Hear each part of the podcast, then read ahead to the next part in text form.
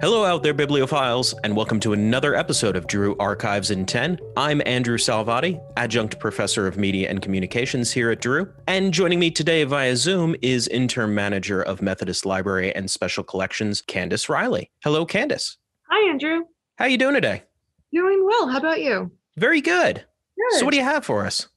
So today we're going to talk a little bit about Mary Shelley's Frankenstein and some things that ins- were inspired by Shelley's work. Uh, specifically, we're going to talk about this really interesting magazine, Fantastic Adventures. And this one is dated uh, from 1947. But the reason that we're talking about this specific periodical is because it was entitled The Secret of Elena's Tomb by Carl Tanzler von Cosel. So before we get to talking about this specific artifact, the reason that we acquired this periodical about uh, three years ago was because of our interest in Frankenstein and Frankenstein popular culture.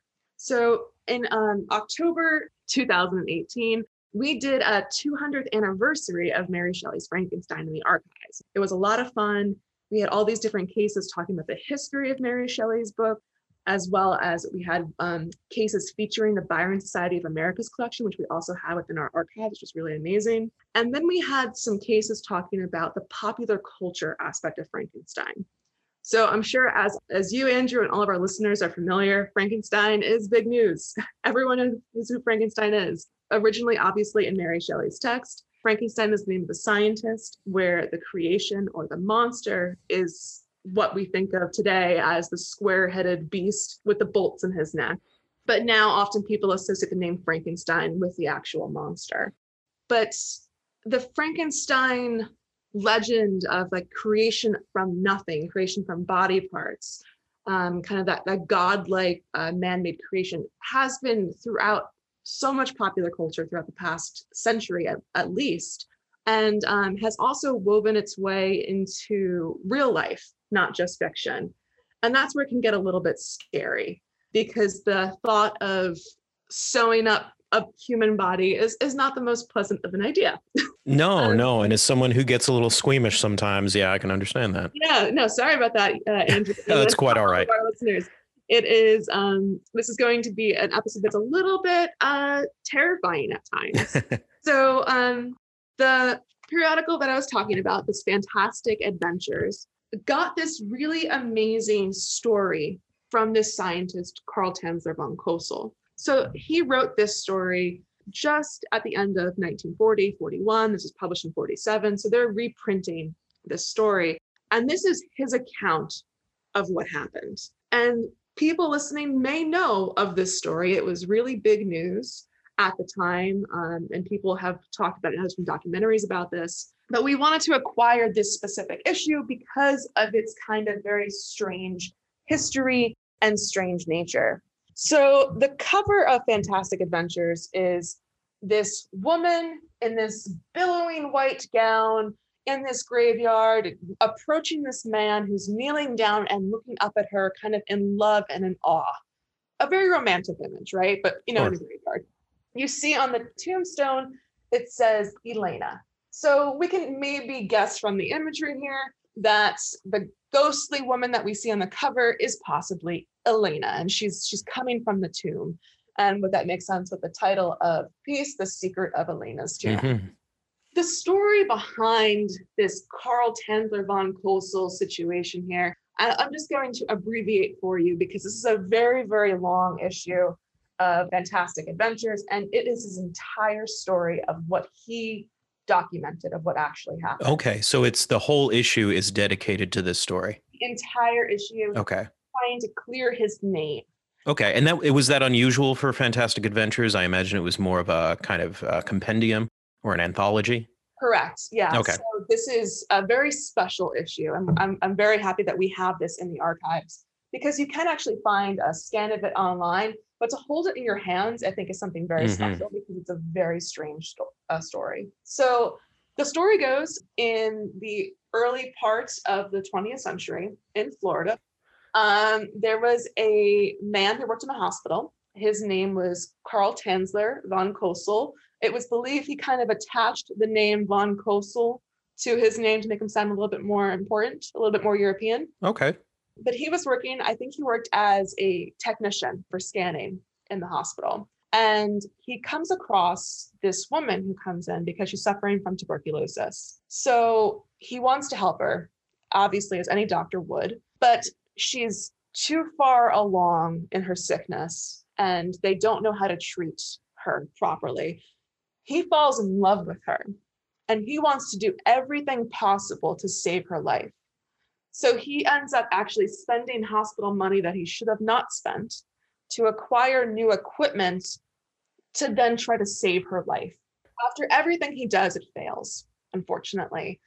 Just as a side note, Carl Tanzler was married with children. Elena was also married. She passes away. He is heartbroken. He became very close to her and the family during this experimental treatment he was working on. And he somehow convinced the family that he would pay for a very special tomb mausoleum structure for her. All right. They agree.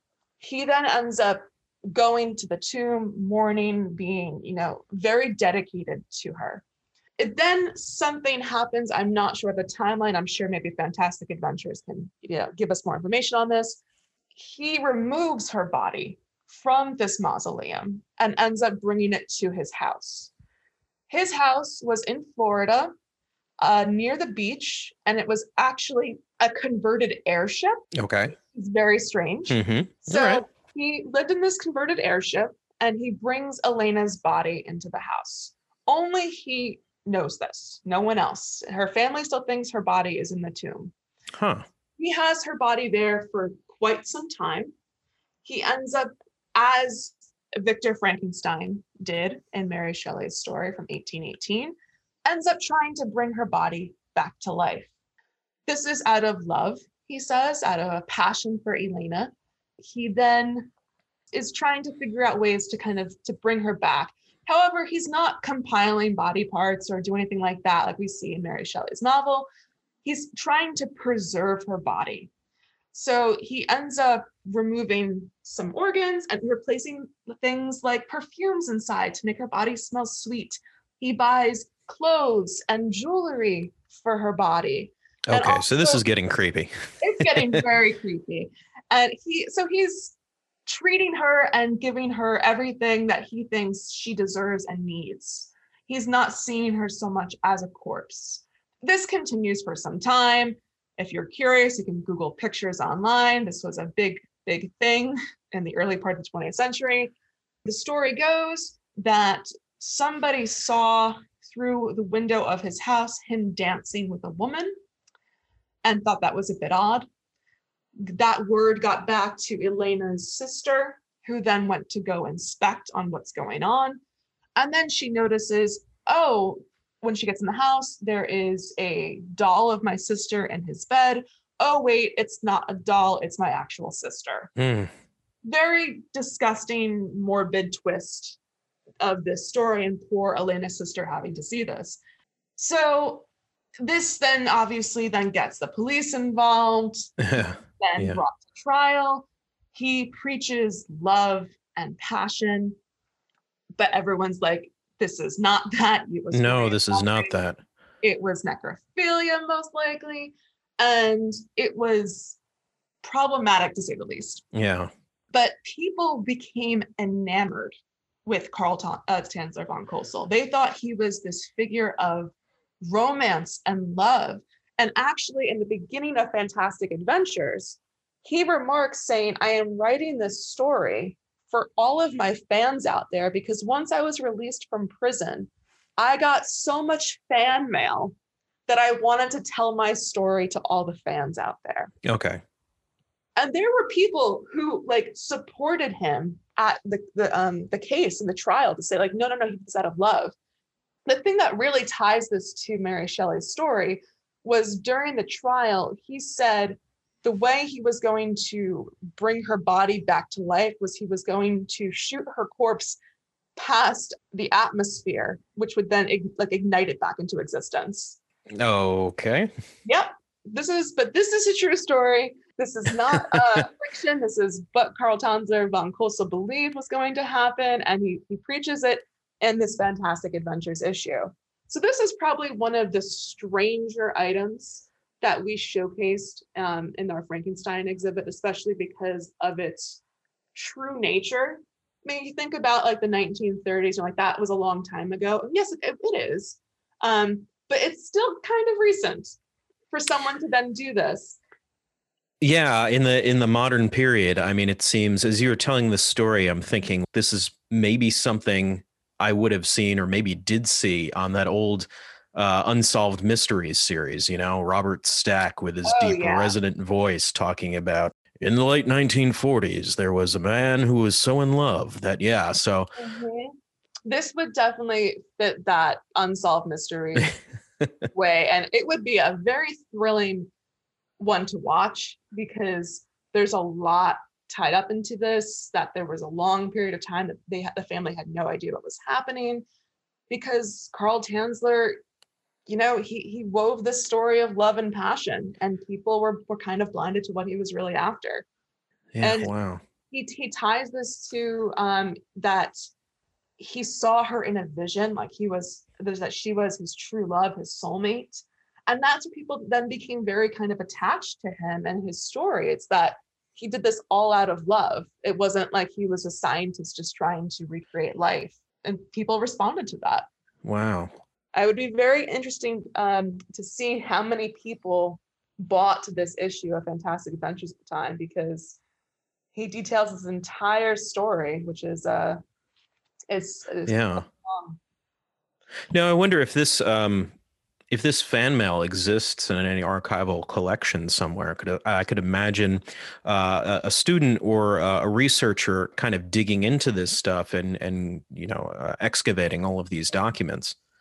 That would be very interesting. I don't know yeah. uh, what happened with his family or any of what he had, but I do know that the poor body of Elena was then put in the public eye quite a lot with this case. So she was not really laid to rest for some time.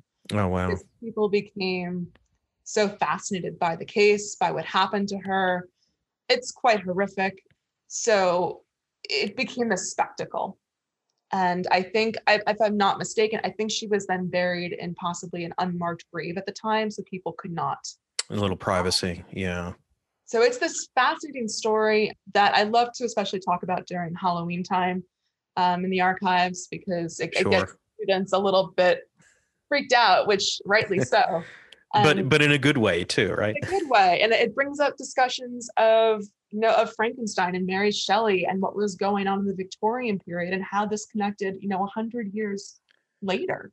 So, how some of these same tropes uh, that Mary Shelley explored in terms of modernity, the body, death, um, science, and, and medicine all persist right up through the modern period. Mm-hmm. And and we still, I mean, if you look at now what's popular in pop culture, it so much of it can still be tied to Frankenstein. Well, thanks very much for sharing this fantastic, if creepy and macabre story and document with us, Candace. You're very welcome.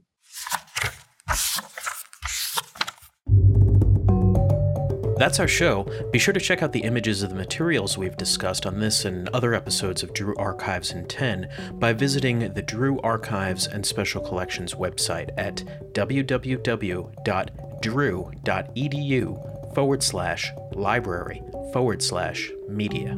You can also check out images of the archives material at the Drew University Participatory Archives at dupaarchive.org. There's a lot of great stuff there, so be sure to check it out. For myself, Dr. Andrew Salvati, and for Candace Riley, be well, stay safe, and we'll see you next time on Drew Archives in 10.